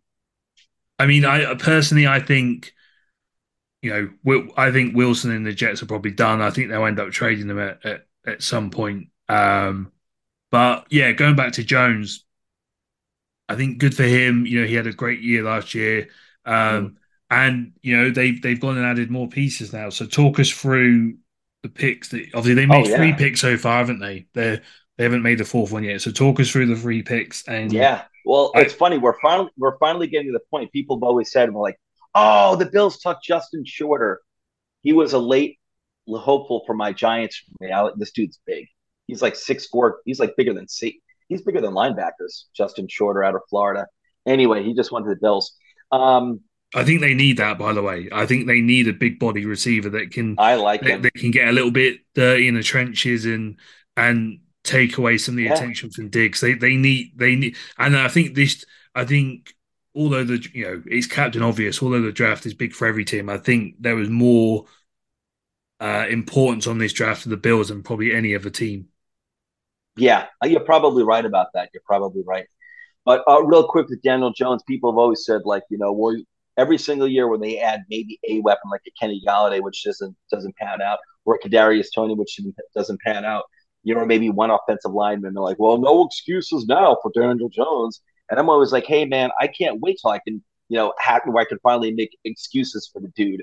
But when you're telling yeah. me like there's no offensive line, uh, well, they finally we got Andrew Thomas, but like there was no offensive line. Uh, yeah, I'm Saquon Barkley's been. I love Saquon, and I want to see him stay long term in the Giants, but he was been injured for much of Daniel Jones's career. And then wide receivers that simply could not stay on the field. I'm looking to make excuses. We're getting to the point. Well, I have to start. It's which I'm happy. It's gonna be really for me sink or swim Daniel Jones, where I believe in the dude. I think he's got the talent overall. While he'll never be an elite passer, I think you know his legs uh, offer so much, and I don't want him to be like a running quarterback, like you know maybe like Lamar. Uh, but I just the threat of his legs just adds so much. He's actually, I think people have been so wrong about so much on him. Where they used to say he's not an accurate quarterback. The dude was super accurate this year. You know, again, it comes back to consistency. He's improved his himself a lot too. His pocket awareness this past year was leaps and bounds where it's ever been before. And that's a, a key criticism, a fair criticism of him. His pocket awareness was so much was so much better, getting rid of the ball faster. He's still got to work in that decision making, but again, he's like in the in the third offensive system in his young NFL career. Um, so I'm looking forward to. Let's look at the weapons. So I added Darren Waller, which I really liked a lot. Originally, I was kind of scared about. I'm like, what did they give up? Mm-hmm. And then I saw they gave up a back end of the third and a fifth, and I'm like, I'm I can live with that. You know, like he's been injured for the past few years, but you know, we'll see what happens. I'm like, I, I can live with that. You know, for what they he's, he's a big he's a big body uh, and he, he's a big dude. He's a he's, field stretcher. Yeah, he's, he's just like like Kincaid. Yeah, he's big, he's thick, he's fast, and he's proven. He's proven he needs to be healthy. That dude needs to be healthy. But I love that move. Um, you know, I, I like that. You know, they just added the they added a center to the offensive line, which was important. I think he's going to be day one starting, no problem. I like him. Like any rookie, he's going to have to grow, John Michael Schmitz. But I love the pick. That helps a lot. Evan Neal is playing like um, last year. Unsurprisingly, the Giants fans played like an All Pro left tackle, and now Evan Neal is really the big question mark. Like I think they've got enough young guards to compete at the two guard positions. If they can, if Evan Neal works out, like takes a big jump next year, you know, a la like Andrew Thomas has done in the past. Uh, if he can be very stable um, it's going to be incredible for the offensive line. That's key. I love Isaiah Hodgins. Uh, none of these guys, though, that they've gotten, whether it's Jalin Hyatt, who I thought was wonderful value, I would have traded up in the third to get him at that point. Mm-hmm. And I wasn't the biggest Jalin Hyatt fan, but there was no way I was taking him in the first. And between him and John, John Michael Schmitz, I flat out would have taken the center. But him being there in the third, I would have made that move up too. I just it, he's never going to be a number one wide receiver, in my opinion. But he's going if he lives up to his potential, he's going to be and he's going to be a, uh, a valuable weapon. This is a dude that that the secondary is going to have to account for. Again, who could open up things underneath for Wan'Dale Robinson when he comes back. Um, you know, maybe Isaiah Hodgins as well, and Bellinger, the uh, the tight end. So they've got still improvement to add. You know, more improvements to make on on in the receiving corps. Uh, but it's definitely steps in the big steps in the right direction. So I do expect, listen, everything, you know, if everyone's healthy, second year in the system, I expect, uh, you know, I expect Daniel Jones to to continue to improve. But you know, given that you know people, a lot of people thought that Daniel Jones, like, oh, you know, this offense wasn't explosive last year because of Daniel Jones. I'm like, dude, uh, it's not because of Daniel Jones, in my opinion. This guy can throw. He throws a beautiful deep ball, a mm-hmm. beautiful, accurate deep ball that's very catchable. People think he can't do that. He actually can. The past few years, the offenses just haven't been throwing the ball that way. This rookie year, he did. Um, the thing is that with him is that, um, you know, they finally got like Jalin Hyatt and Darren Waller. You know, it's now it's going to be on him. If they if they're dialing up plays, explosive plays down the field, Daniel Jones, you better be hitting those like I know, like I know you can. Now it really is going to be on him. So definitely big steps in the right direction. I'd like to eventually get you know a real alpha wide receiver like a Ja'Marr Chase or a you know or a um, Justin Jefferson. But whenever that happens, I'm not gonna. We're not in a position to you know we're not in a position even with this free agency class and uh, draft class. We're not going to be heading into that top tier of teams like the Eagles like the you know like the the Chiefs, maybe even like the Jets. We're not there yet. We're not there. Well, I think one thing you know, being someone who feasts on NFL Red Zone and and you mm-hmm. know while, while I certainly you know watch every minute of the Jets, I, I do enjoy keeping an eye on what's going on elsewhere. It's just I'm excited for hopefully another healthy of, of, of Saquon Barkley. Yeah, oh, me too. Listen, I, I love Saquon, and and people want to, they'll say too, like, well, uh, what's the Daniel Jones to Saquon Barkley? Saquon Barkley is a huge part of it. Who's denying that? But it's not. It's not just Saquon Barkley. You know, you can. You know, are we going to point to Saquon Barkley when his rookie year when the team won four games? You know, I'm certainly not going to put that on Saquon Barkley. You know, but but you also do you want to take another weapon away from Daniel Jones? you know, like. But I love Saquon, and I really hope that they do get like you know some sort of extension done. I, I want to see. Bra I think he's you know, it, it almost seems like uh, contradictory in a way, but I think like the the injuries that he's had, like that torn ACL, actually has probably kept tire on the tread. You know, where yeah. maybe he, yeah. you know what I mean? Like, it sounds kind of counterintuitive, but you know, being off the field for a year, it keeps tiring the tread. And you know, I'd like to get some running back help for this dude too, where he's not taking like almost 300 snaps in a season. it's a lot. It's a lot. So, so um, we're um we're in the oh, I think that was the last jersey going down, which again is not a good omen for my for my Rangers tonight. And that's probably a good um transition because we're going to quickly before we finish here move on to New York sports in general. Um, it's obviously been a great great weekend in the NFL draft. It's it's you know by the time you'll listen to this, it'll be done. And and for me, that marks the start of the season because rookie camps will be open soon and then mm-hmm. it won't be long before OTAs. So we're getting close to the football, which is which is great. But in the meantime, there's a lot going on in New York sports. We, oh yeah, we, this, this is definitely this is definitely hockey NBA season. You know, with uh, you know, with the with the NFL draft just you know dropped in for three days. You know, now it's clearly, uh, you know, in baseball is like it's only just begun. This is you know NBA playoffs, hockey playoffs. It's a cool time of year. It is. So one thing, when New York teams are involved. So one thing I wanted to ask you to obviously, you know, I know the Islanders went out last night, mm. and and the Rangers could go out tonight, but obviously the Devils will still will, will still be in there, and, and they look to have a bright future. But but with the three hockey teams ever made the playoffs, mm. and you can make an argument, you know, I tried to stay away from this because it upsets a few, but whether you want to include Buffalo in that or not, I'll leave that up to you. But if you want to, then the Sabres. But we'll keep it to the three teams for now. But so you, you got the three teams all making the playoffs at the same time for the first time in ages. Obviously, we've talked about the Jets with Rodgers and, and the Giants are on an upwards trajectory. The Yankees and the Mets are obviously going for a little bit of a rut at the moment, and and mm-hmm. the we'll wait to see what the Aaron Judge injury is, but they're going to be contenders. Yeah. Um, yep. You know, you got the Knicks who are starting the semi-finals today, and mm-hmm. they just look unreal. For for me, it's the first time since I've been invested in New York sports that we've had it this good. Because probably since years since the Larry Johnson, probably since the Larry Johnson days. So it's been that long Larry for you Johnson. too.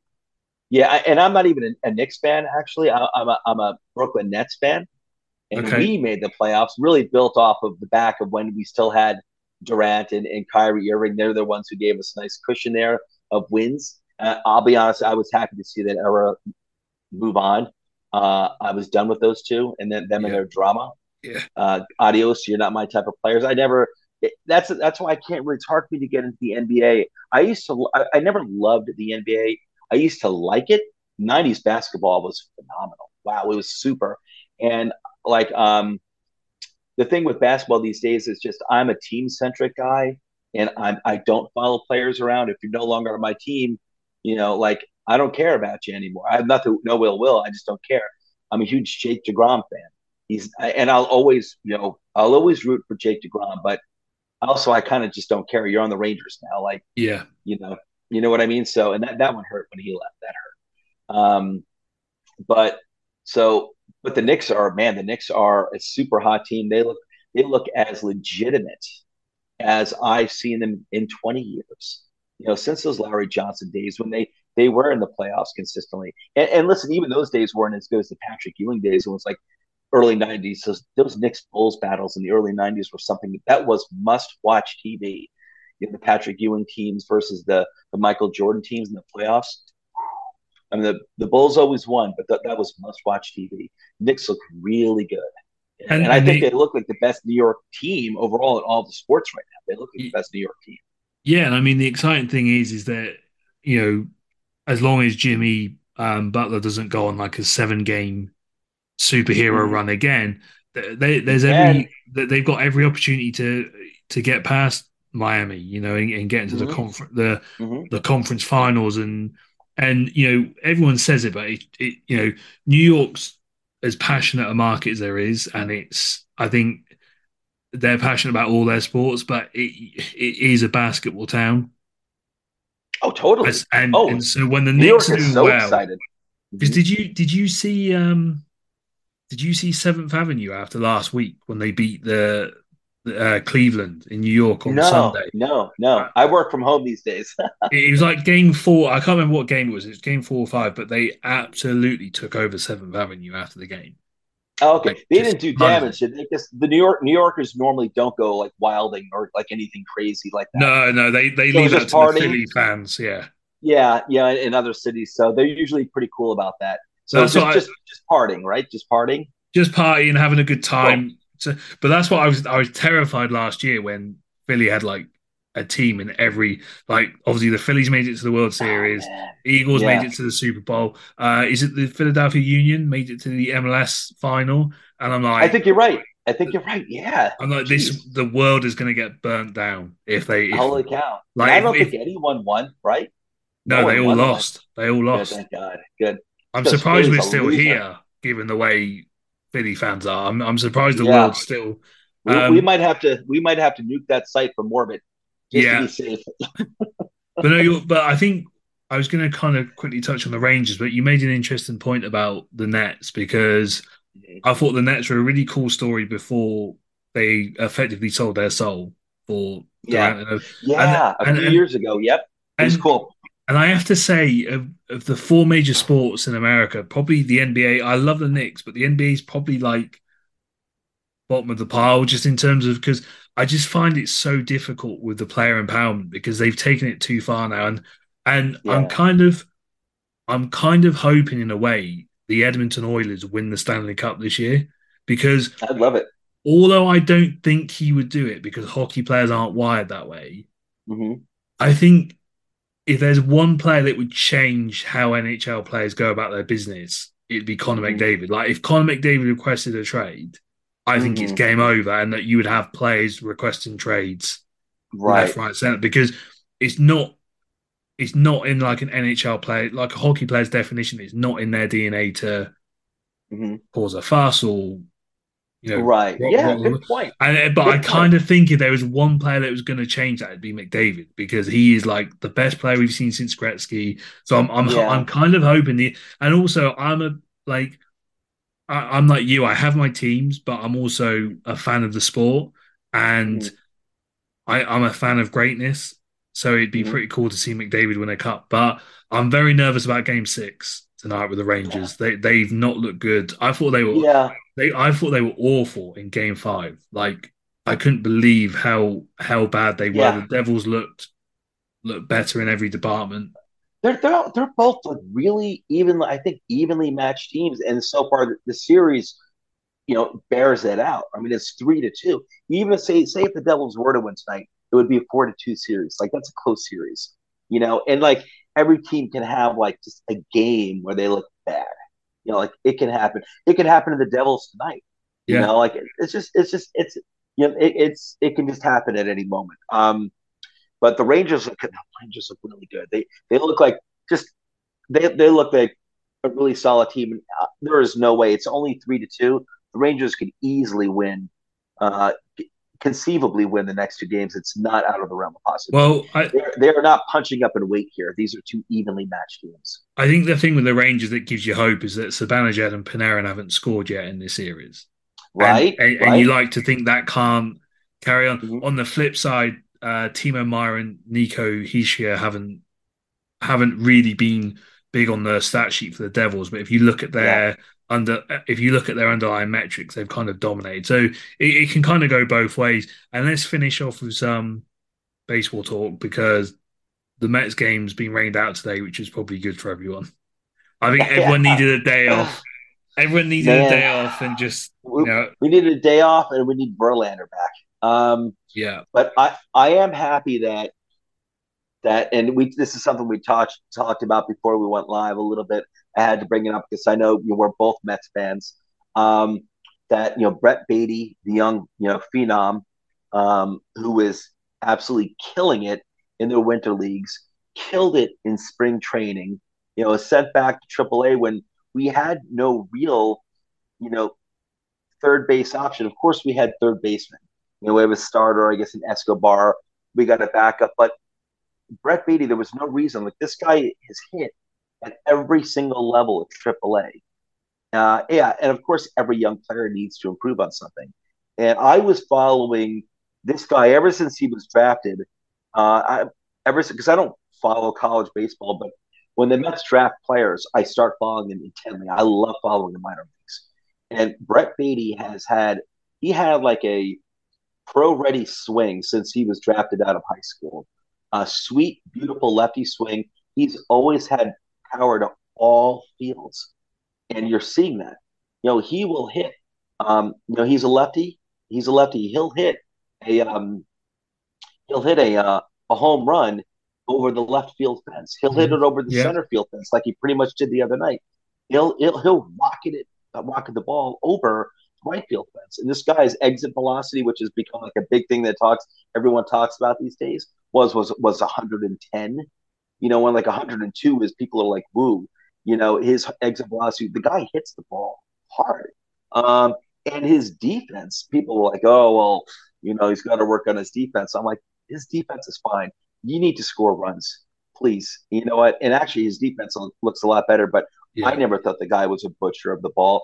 I think like this is this isn't 1969 where you can get away with having five guys hitting 220, but they're they've got good gloves. You need to produce runs. You need to produce runs. Um, uh, listen, it's important. I always want defense up the middle, which you know, uh, which you know, catcher, shortstop, second, and center field. And you do you can't have a, a butcher at third base, but he's not that, and he needs to be playing every day. And if if Buck if Buck is going to um, not play him every day, then send him down mm-hmm. where he mm-hmm. can play every day. You know, and go ahead with Escobar. Do what you want. Go with you know the back end back end of the uh, of the lineup with middling hitters. If that's what you want to do, Buck, go ahead and do it. Um, and I do think, though, I got to say though, I, I do like the catcher, the young catcher. I'm brain farting on the main. Alvarez.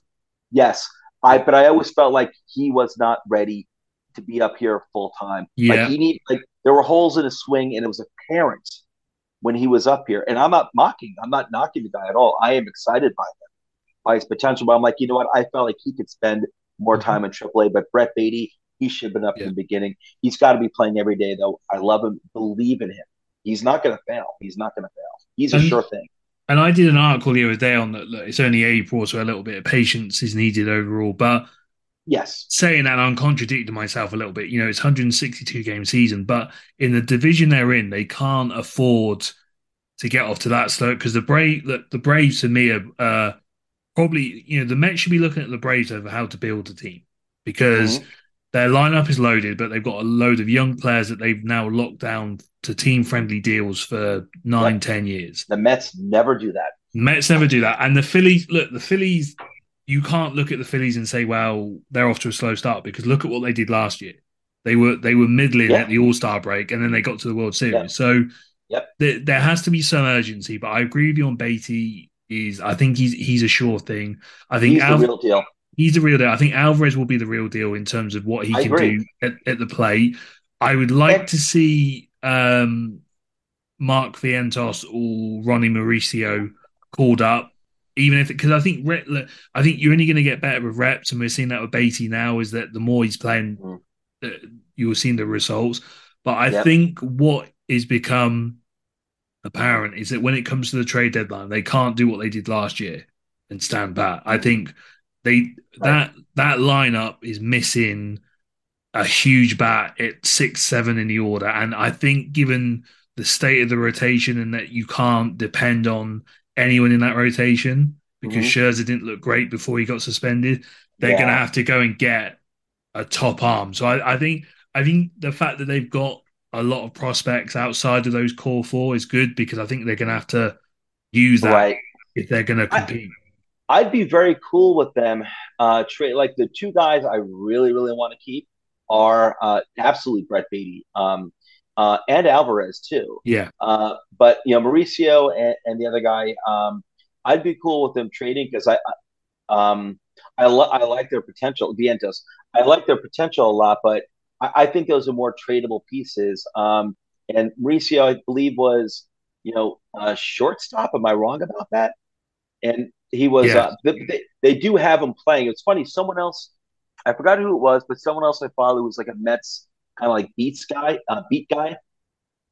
Um, Ryan Finkelstein, I believe. I think it was Ryan Finkelstein blocked yeah. That's what I like a lot. And I think he was the one who made the point recently. He's like, listen, regarding Mauricio, if uh, if he's if the like down in the minor leagues, if the Mets continue to play him at shortstop, it means that he's probably going to be traded at some point this season in a package for you know to upgrade the team. Uh, if they start moving around, it probably like outfield positions. It probably means that they plan on bringing him up to play on the team, and he's actually started playing like in the outfield recently. So I am that he's an exciting player. Man. Yeah. He's Mauricio is an exciting player, but the the the one guy I have no doubt about in my like into my bone, to my core is Brett Baty. I have no doubt about that about that guy. Alvarez, I'm not as sure of, but I, I think that he will, you know, take care of that hole in the swing that's he's always swinging high up here, and I think he can take care of it. He's a he's a young guy too. I think he's like 21 years old. Yeah, I think yeah, I think for I think for me, Baty and Alvarez are the must keeps. Anything out of that because they're in there. I'm with you again, what were you saying earlier, they're in their win now window. So mm. outside of those two, you give up what you need in order to get yeah. a piece that helps you win there. Um, final thing before I let you go, because I know we've been going a while. I don't know if you saw it, but GQ Sports did like a list of like the Kings of New York sports the other day. Uh huh. I didn't see it. It's been. I've been. I've been so draft oriented, focused that I have like nothing. I have a nuke could have went off like you know, twenty miles away. I probably wouldn't even know about it. I, I know what you mean. With like, I'm like it with the with the NHL draft. Once you get into it, it it's all consuming. But it yeah. got ripped to pieces, and I can't remember the full list, but they had Jalen Brunson at number one. Mm-hmm. They had Mikal Bridges at number three. Oh, I do remember. I, I saw it quickly. Yeah, I saw it quickly, and I might have even seen it from you on your uh maybe on, on yeah because I I oh, work, that's why I probably saw it. Okay. I'm working on my own one for the for the website, so mm-hmm. I want to get your opinion on this before we go. Me personally, I think what GQ have done is that it, it, they've bought in on the basketball town mentality mm-hmm. and Prism of the moment. I think with any list like that, the Kings of New York sports, Aaron Judge has got to be one. Uh, yeah, yeah, I, am with you. Um, I, I, I, I think you go Pete Alonso right up there. Two potentially. Uh, mm-hmm. uh, right up there, absolutely. It de- Aaron de- Rodgers, if he pans out, he's not yet, but he will be. Yeah, everything pans out the way I, we expect. I think because that's what I'm having trouble with is you've got to almost be loose on the criteria because I think I'd have Aaron Rodgers in there because he he's like the best quarterback in New York now. I think Jalen Brunson. Watch your mouth. Oh, sorry, be, Daniel Jones. It's going to be interesting to see how he reacts to being the second best quarterback in his own market for the first time in his career. Exactly. Now he's got Daniel Jones. But in all seriousness, I would have Daniel Jones like top five, top six. Well, I mean, let's see. So, what is it again? Is it like King of New York Sports? Is that the Kings of New York Sports? Is that? The, I think I think they like meant now, like as in Kings of, but oh, like oh no, no, right, right now, right now. Yeah, but they had like I, Mikal Bridges Saquon, number three, which I can't. I don't think you can have Mikal Bridges in there. No offense. No, I, I agree. No, I, I agree. I agree. I, I think uh, so. If you're if you're looking at players that have to be in there, no order: Judge mm-hmm. Alonso, uh, Saquon, Jones. What's that for? What about on the Jets? Sauce Gardner. Yeah, and this is the thing: do you put Rodgers in there, or do you go for someone like Sauce Gardner? Um, I can't um, do Rodgers yet. Because you can't forget, you can't forget hockey. Right, right. Because I would, uh, I, I would personally have Jack Q if it. Yeah, I would personally. But they kind of put Jersey into New York, don't they? Because right, that's cool. It's the New York City market anyway. Yeah, and that's the difference between you had brought up Buffalo before, count them as New York. Yeah, we leave Buffalo out, but we'll count. That's that's nothing against Buffalo. That's New York State sports. Yeah. This is New York City metropolitan area. Yeah, that's what it is. What we're referring to. Because you because if you look at the Devils, they're on like the MSG network, so they've got to be included. Yeah. Mm-hmm. So maybe Barzal. I wouldn't have him because mm-hmm. I, I I think you're running out of names. I think over him I'd have Jack Hughes and then because I think the the three hockey players that I think would have to be on there would mm-hmm. be Jack Hughes, Adam Fox, Igor Shesterkin. Mm-hmm. So it's okay. it, it, but not all not all three are going to make the list. I'm not even sure all two make the list. So let's see. Um, yeah, I definitely have Saquon. Let me let me. I'm just going to quickly grab up Judge list. Judge, absolutely. I think he has to go. Uh, I think Judge has to go top. Yeah, I think he, I agree with you. I think Judge probably. And who was the Knick again that you mentioned earlier? Brunson? They had Brunson. Okay. They had Brunson in the free hole, I think.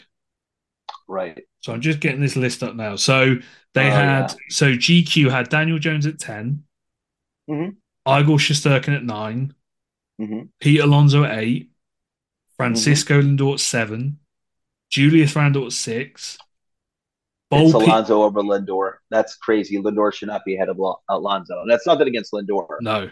Anthony Volpe at five, which is very prisoner of the moment. Mm. Saquon Barkley at four. Mikal mm-hmm. Bridges at three, which is, I, I mean, Bridges for me doesn't even make my list. No offense yeah. to him. Aaron right. Judge two and Jalen Brunson one. So I would go Judge one. Yeah, I'm with you. I would go Alonso. I think I'd go me myself. I would go Saquon. So Judge one, Saquon 2 mm-hmm. Alonso three. Man, Alonso, Gardner, Brunson. Maybe Brunson because basketball is people are so psyched about Knicks basketball being being you know good again. So we go Judge Judge one, Saquon two, Brunson mm-hmm. in the in the free hole. Then mm-hmm. I think you do Alonso 4 mm-hmm. I say Gardner after that. Gardner five. He's yeah, he's huge. You know, Kayvon Thibodeaux, but maybe back end of the list, possibly. But Gardner definitely. Six. Hughes. Yeah, I, yeah, I think six. Yeah, was Hughes, that a little too high? I mean, he's great, but in terms of like the name recognition and it's yeah, not really. Uh, there's that hockey. The problem with those kind of lists is there's that hockey bias with people. Mm-hmm. A lot of people sleep on hockey. So, uh, right. Daniel Jones at six. No, I like. Listen, Daniel Jones is my secret. I don't think he'd make any top ten list. He's so uh, he's he's so unassuming. so you you would have Daniel Jones off No, I, I would. I listen. I love Daniel Jones, as I as I made clear, I, pretty apparent. He's. I, I would at least. I, I wouldn't move him above above top ten. Can can I can I say as well? One of the reasonings that they've put Shesterkin in, not that I think I think Shesterkin's got to be in the conversation, mm-hmm. but the, one of the reasons GQ's listed is that because he him he and his girlfriend run an Instagram account for their dog. Oh, do they? I really? love dogs, but I don't think I that enters the conversation for, I, for why I, you're. I actually, I, I have a Twitter account for my dog Melvin. It's called Melvin Talks. I'll follow that. Send me a reminder and I'll follow it. I'll, I'll make sure he might. I'll make sure he follows you. I'll talk to Melvin. He's. I shouldn't even mention his name. He's leaving me alone right now. Uh, so what do we what do we decide on six? So far, Judge, Saquon, Brunson, Alonso, Gardner. I think those are the clear cut five. Is there a Ranger you want to? I think again, I think maybe you sneak you sneak a Ranger in. I think I'd go for Adam Fox. I think Adam Fox and Hughes make the list, but I think they need to go. You you just put Rodgers in at six based on his reputation and what. Yeah, let's do that. Let's do that. Let's do that's fair. Let's see Rodgers and, and maybe maybe Hughes. Hughes at seven, eight. You go Lindor. Maybe Fox. Fox I don't think eight. Lindor. I don't think Lindor is. I would say Fox. Um, listen, Mets fans, you know, here in the New York area, um, they like Lindor, but it's not the same connection with Alonso. Probably because Alonso is um, is the uh, the homegrown guy. It was the same thing when they had Carlos Beltran and David Wright and Jose Reyes. Everyone yeah. everyone likes Carlos Beltran. It was one of the best baseball free agency signings I can ever remember in my life. Talk about someone who lived up to every single dollar of his contract for seven years. It was Carlos Beltran. Uh, but David Wright and and Jose Reyes were the homegrown guys. Um, so I wouldn't have Lindor on there yet. Let's put it that way. You go with so Randle. Ooh, that's a good one. That's a good one. Like, I think Randle lower down on the list makes sense. Like maybe in in the nine spot. Well, I think that's what we got right now, right? Randle in the nine spot. Oh, stop! So, so, Melvin so, my name. So we've got Hughes at seven, Fox at eight, Randle at 9 mm-hmm. And who who would you close it out with? I'm trying to think of. Lindor is a good bet. Any of the Yankees? I, I love Daniel Jones, but I can't. That's Melvin. Cole, uh, Gerrit Cole. I don't I, think so. I think I don't think Yankee on. fans feel that. I don't think no. they feel that way about him. Let's no. see. Um, I think I, I, think he was. It, I wouldn't have Volpe on there because again, that's very prison of the moment. Like, there's a lot of right. hype, but I wouldn't say. Could it be? I was going to say maybe Garrett Wilson. I'll go Kayvon Thibodeaux. Yeah, yeah, that's a good shout. I'll get Kayvon. He's, you know, he's a personality. People like personality. Um, and he had a he had a, a, a very good rookie year. Uh, season got better as he went along more and more. I'd say Kayvon Thibodeaux. Um, definitely like Giants fans are super, you know, understand, you know, rightfully so. We're, we're very, very excited about Kayvon Thibodeaux. So, so, read out the list. Okay, I think it's good. Judge, so it's Judge, Saquon, Brunson, Alonso, Gardner. Those yeah. are the top five. Rodgers, Hughes, Fox, Randle, Thibodeaux. Yeah, see, I I'm biased, but I like our list a lot better. I agree with you. I agree with you. You know why? Because we know what we're talking about. Exactly. I think we know, we know the pulse of New York sports fans, and I think GQ they've probably done it. Like I can see why they'd have Lindor high because of the fashion. Understandable. I mean, uh, listen, that's I, I get Lindor. I did, but I, I felt given how many teams we have in the New York area, I, I felt like you know, um, not that he's not a great player, but in terms of like an emotional connection with a player, you know, like with people are like New York, they think New York and New York sports. Um, I think these players, yeah, I think they're ahead of, of Lindor. Yeah, for sure. I think that's I like um it. that's that's a good place as any to finish on. Um, yeah, totally. I think I, I think it. the the da- not the danger, but I think the thing with us, we've had this before. We could literally talk for hours and hours. So, and what Absolutely. I what I would love to do if you're up for it is maybe get you on more regularly once the season starts and we can talk 100%. Giants. We Yeah.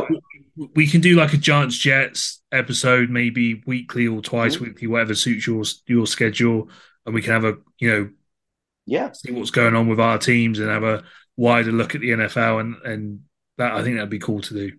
Absolutely. I'd like to have you on as a guest uh, on Toilets to Titles.